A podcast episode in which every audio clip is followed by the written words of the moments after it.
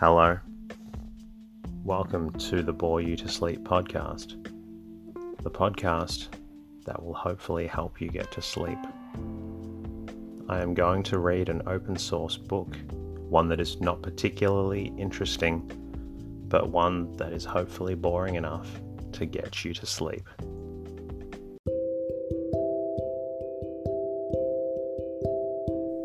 Is there something interfering with your happiness or is preventing you from achieving your goals?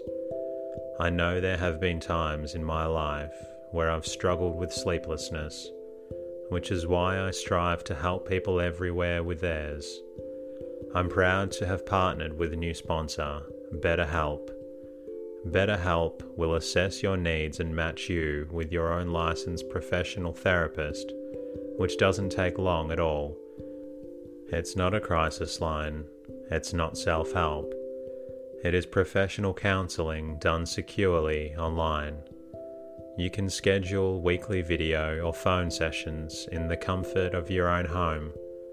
You can also log in to your account anytime and send a message to your counselor when you need. You'll have access to a broad range of expertise in BetterHelp's counselor network which may not be locally available in many areas. BetterHelp is committed to facilitating great therapeutic matches, so they make it easy and free to change counselors if needed. Visit trybetterhelp.com forward slash bore you to sleep.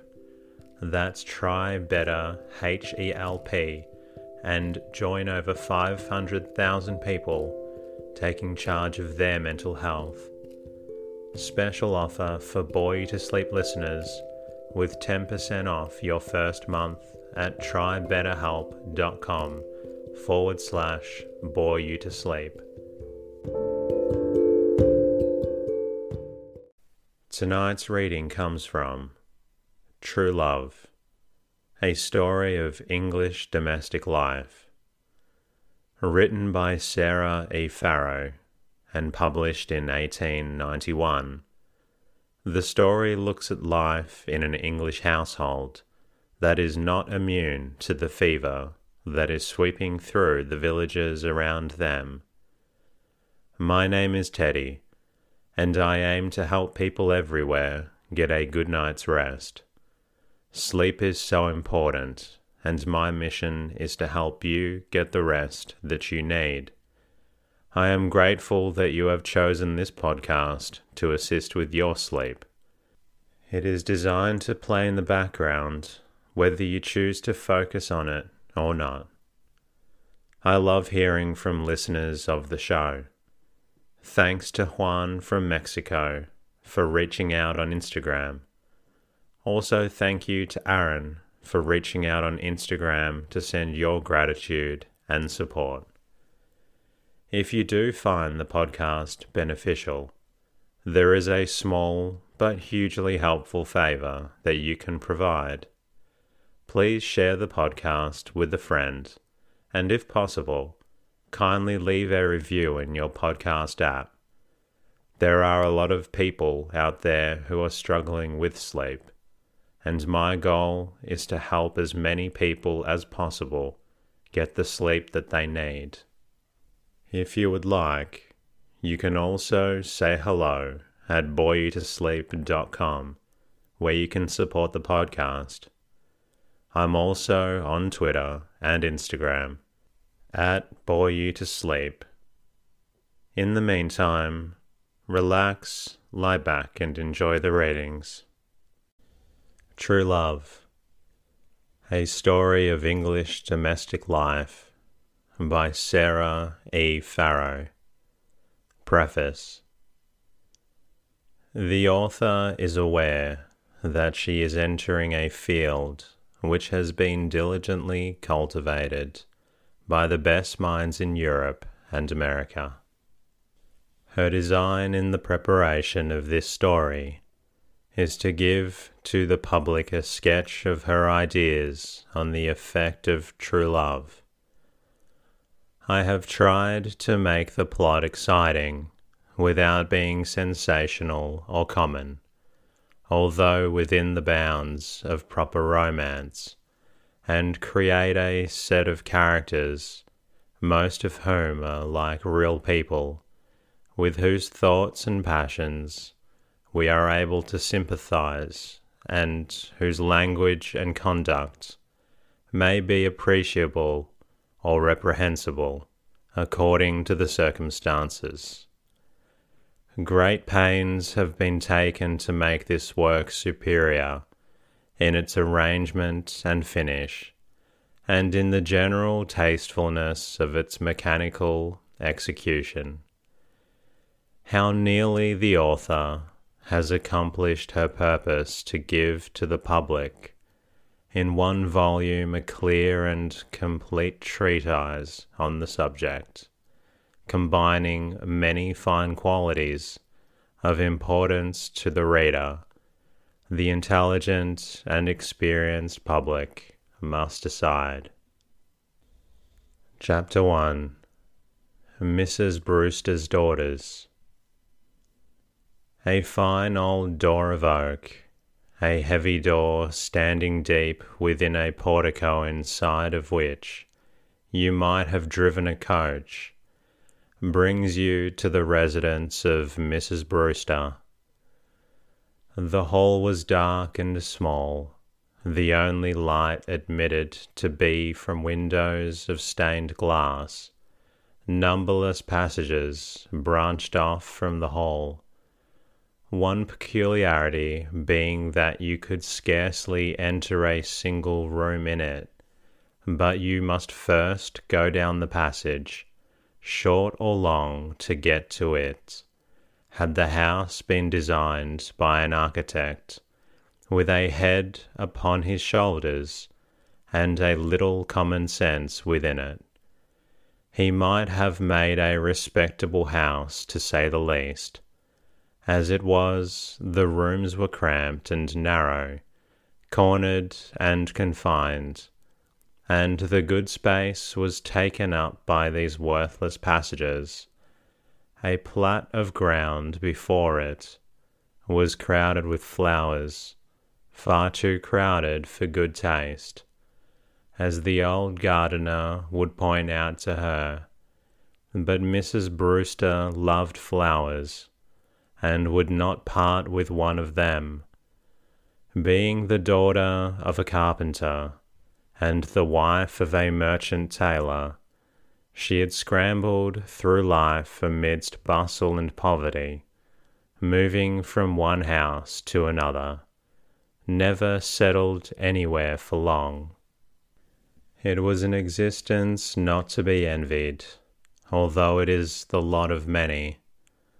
She was Mrs. Brewster, and her husband was not a very good husband to her.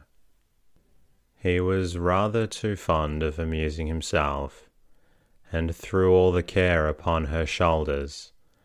She spent her time nursing her sickly children, and endeavouring to make one dollar go as far as two.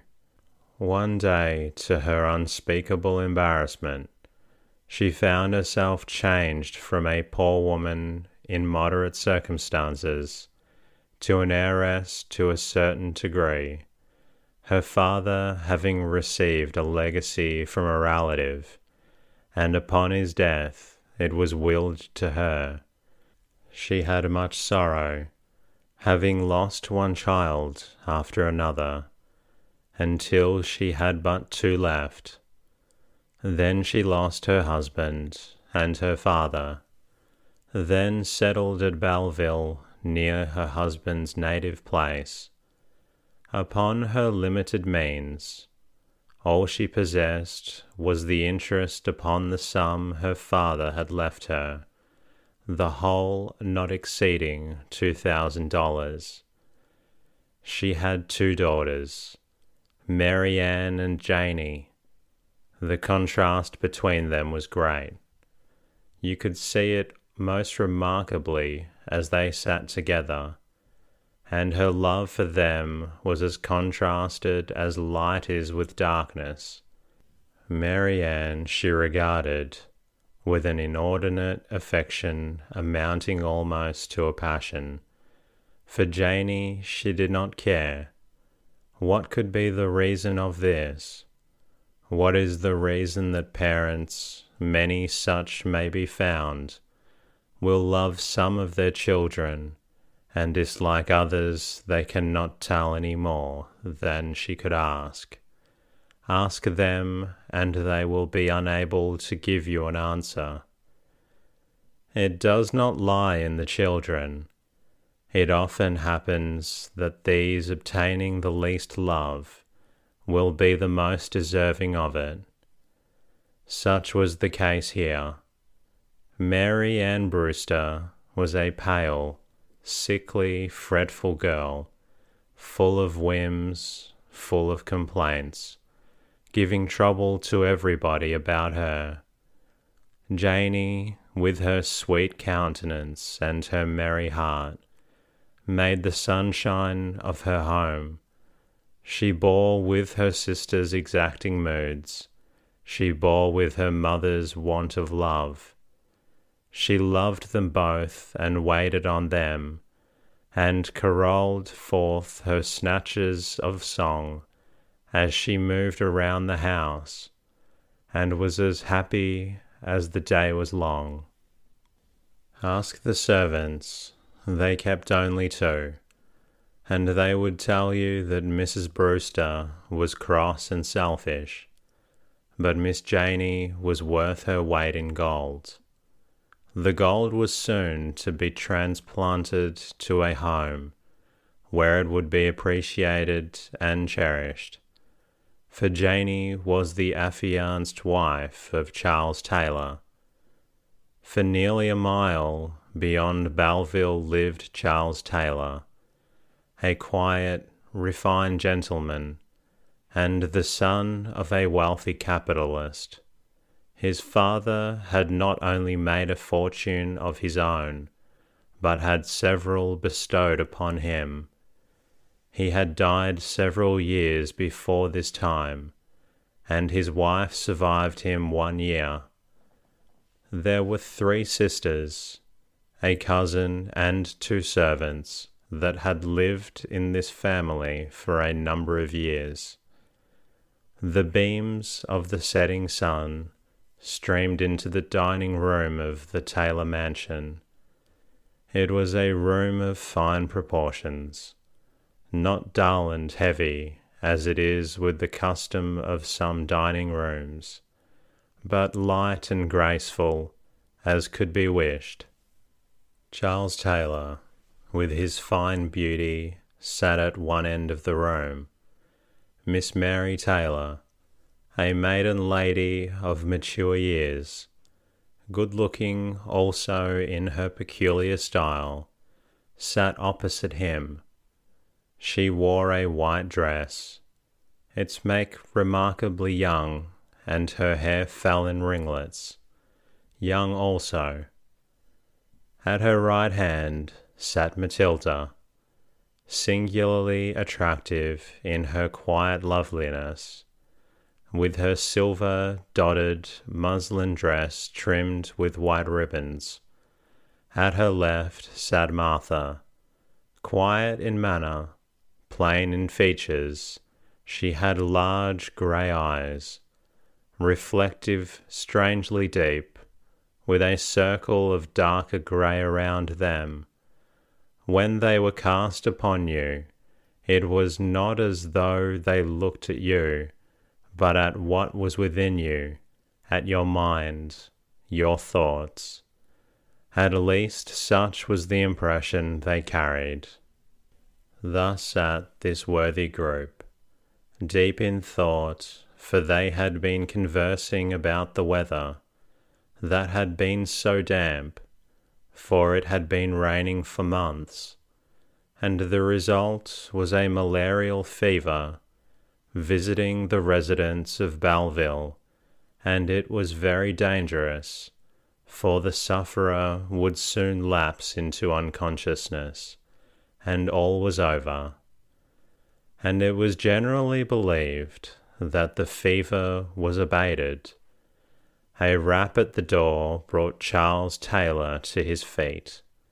It was George, the old gardener. He had come to tell them the fever had broken out again. What? exclaimed Charles. The fever broken out again. Yes, it have, said George, who had the build of a Dutchman, and was taciturn upon most subjects. In manner he was most surly, and would hold his own opinion, especially if it touched upon his occupation, against the world. The news fell upon Charles's heart like a knell. He fully believed the danger to have passed, though not yet the sickness. Are you sure that the fever has broken out again, George? He asked after a pause. I ain't no surer than I was told, returned George. I met Dr. Brown, and he said as he passed that the fever had broken out again. Do you know where? asked Charles. He said, I believe, but I didn't catch it. If I stopped to listen to the talk of fevers, where would my work be? George moved on here. He had done speaking, possibly from the impression that the present talk was not going forward for his work. Taking his black silk hat, Charles said, I shall go out and see if I can glean any news. I hope it may be a false report. He was just outside the walks when he saw Dr. Brown, the most popular doctor in the village, coming along quickly in his buggy. Charles motioned his hand, and the driver pulled up. Is it true, this fresh report of fever? Too true, I fear, replied the doctor. I am on my way now, just summoned who's attacked. Mary Ann Brewster. The name appeared to startle Charles. Mary Ann Brewster, he uttered. She will never pull through it. The doctor raised his eyebrows as if he had thought it doubtful, and motioned to his driver to move on. On the morning in question, Mary Ann Brewster awoke sick. In her impatient, fretful way, she called out to Janey, who slept in an adjoining room. Janey was fast asleep, but she was used to being aroused out of her sleep at unreasonable hours by Mary Ann, and she threw on her dressing gown and hastened her I want some tea, began Mary Ann. I am as sick and thirsty as I can be. She was really of a sickly constitution, and to hear her complain of being sick and thirsty was nothing unusual. Janey, in her loving nature, her sweet patience, received the information with as much concern as though she had never heard it before. She bent over Mary Ann and spoke tenderly. Where do you feel pain, dear? In your head or chest? Where is it? I told you that I was sick and thirsty, and that is enough. Peevishly she responded. Go and get me some tea. As soon as I can, said Janey soothingly. There is no fire yet. The girls are not up. I do not think it can be later than four, by the look of the morning. Very well, cried Mary Ann. The sobs being contrived by the catching up of her breath in temper, not by tears, you can't call the mines, I suppose, and you can't put yourself the least out of the way to alleviate my suffering. You want to go to bed again and sleep till nine o'clock. When I am dead, you will wish you were more like a sister. You possess great, rude health yourself, and you feel no compassion for those who do not. An assertion unjust and untrue, like many others made by Mary Ann. Janey did not possess rude health, though she was not like her sister, always complaining and she had more compassion for Mary Ann than she deserved. I will see what I can do, she said gently. You shall soon have some tea. Passing into her own room, Janey hastily dressed herself. When Mary Ann was in one of her exacting moods, there could be no more sleep for Janey.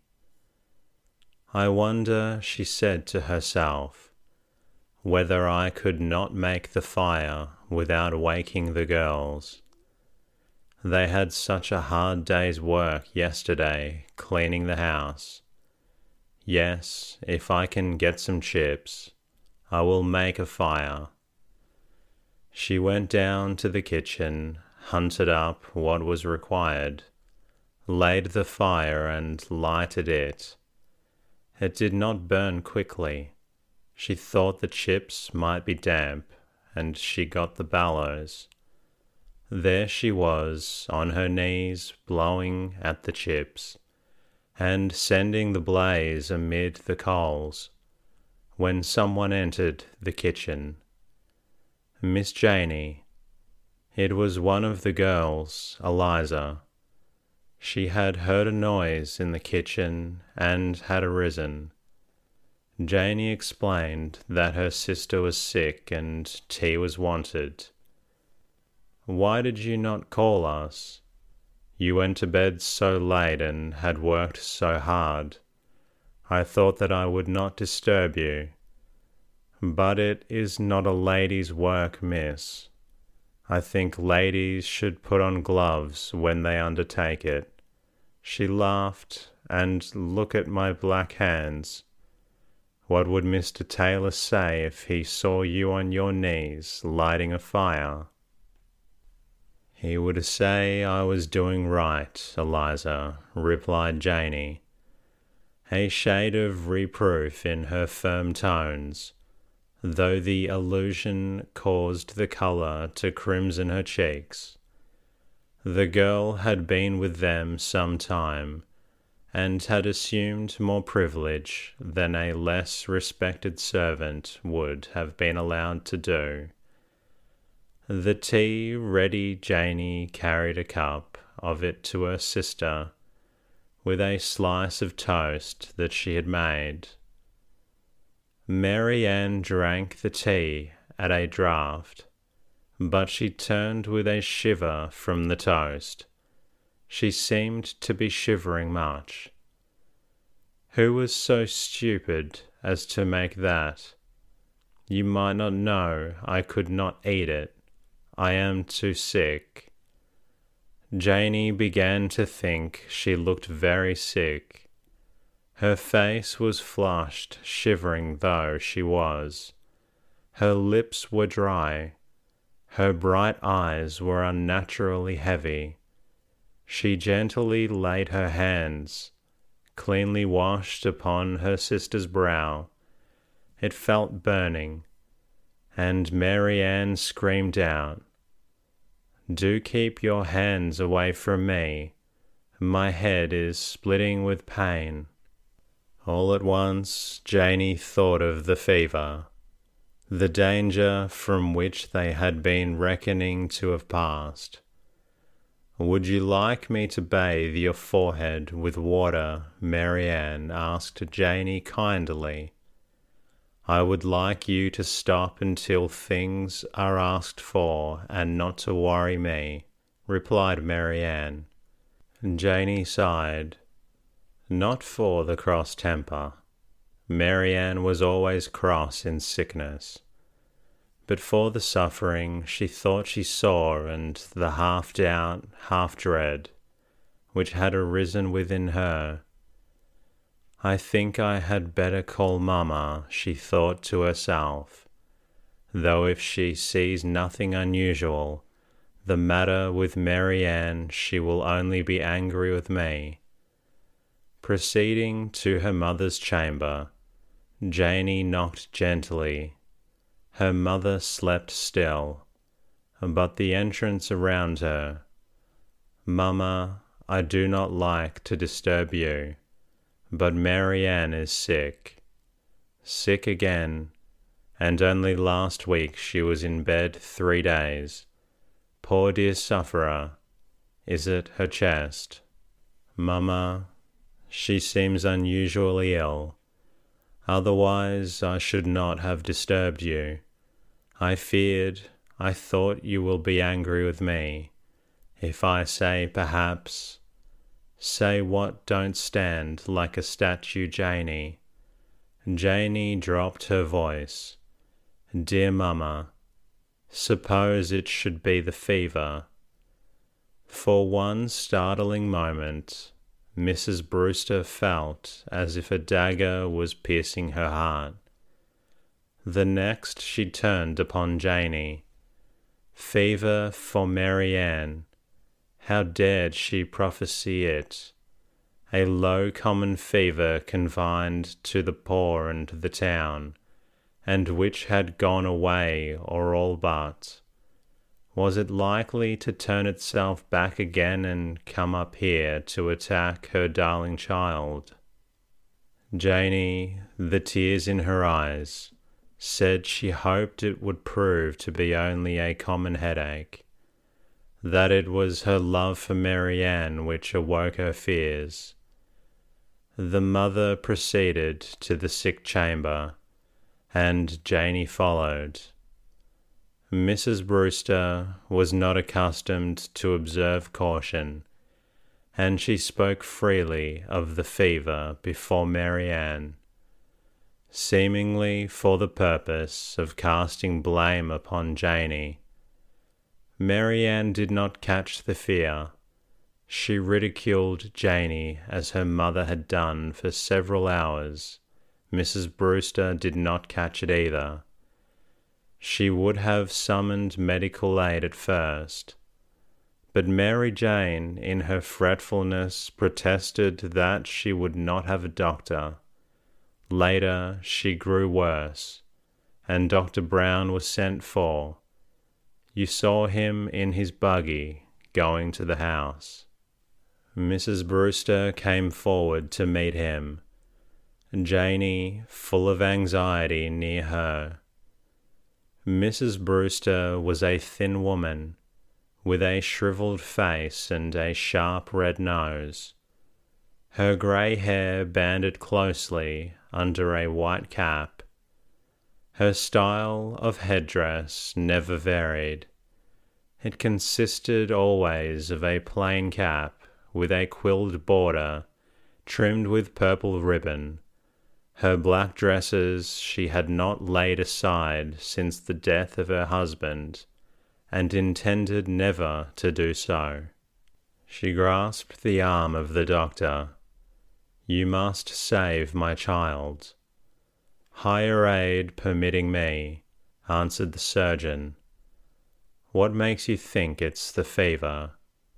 For months I have been summoned by timid parents to any number of fever cases, and when I have arrived in haste, they have all turned out to be no fever at all. This is the fever, Mrs. Brewster replied. Had I been more willing to admit that it was, you would have been sent for hours ago. It was Janey's fault.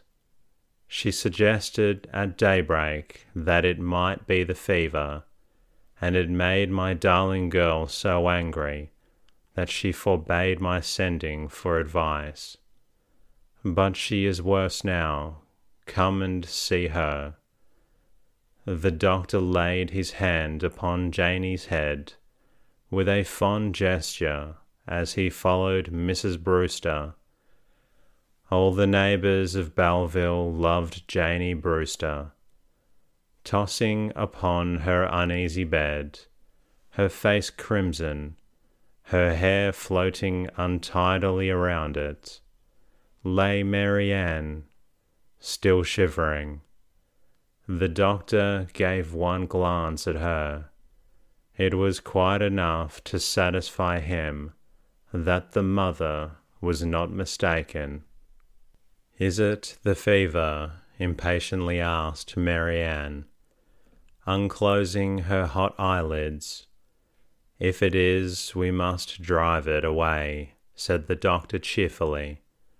Why should the fever have come to me? She rejoined in a tone of rebellion. Why was I thrown from my buggy last year and my back sprained? Such unpleasant things do come to us. To sprain your back is nothing compared with the fever. You got well again, and we will get you well if you will be quiet and reasonable.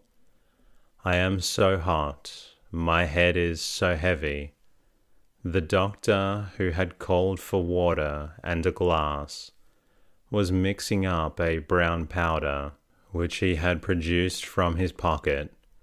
She drank it without opposition, and then he lessened the weight of the bedclothes, and afterwards turned his attention to the bedroom.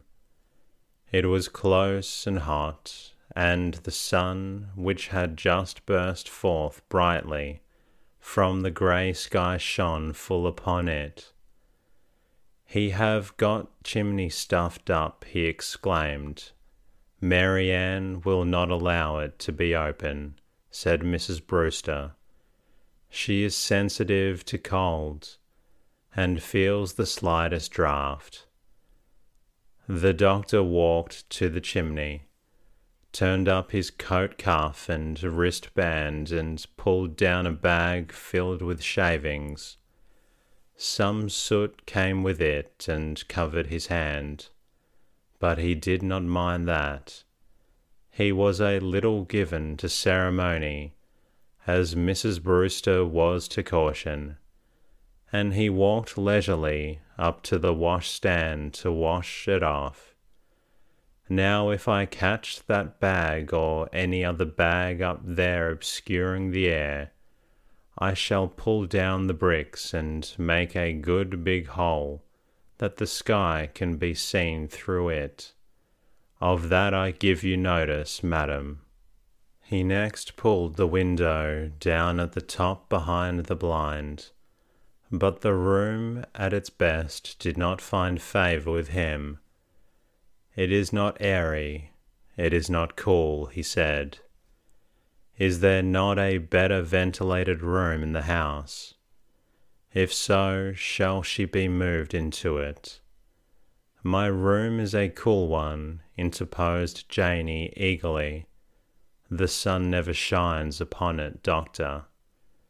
It appears that Janey, thus speaking, must have reminded the doctor that she was present for in the same unceremonious fashion that he had laid his hands upon the chimney bag. He now laid them upon her shoulder and walked her out of the room. You go downstairs, Miss Janey, and do not come within a mile of this room again until I give you notice.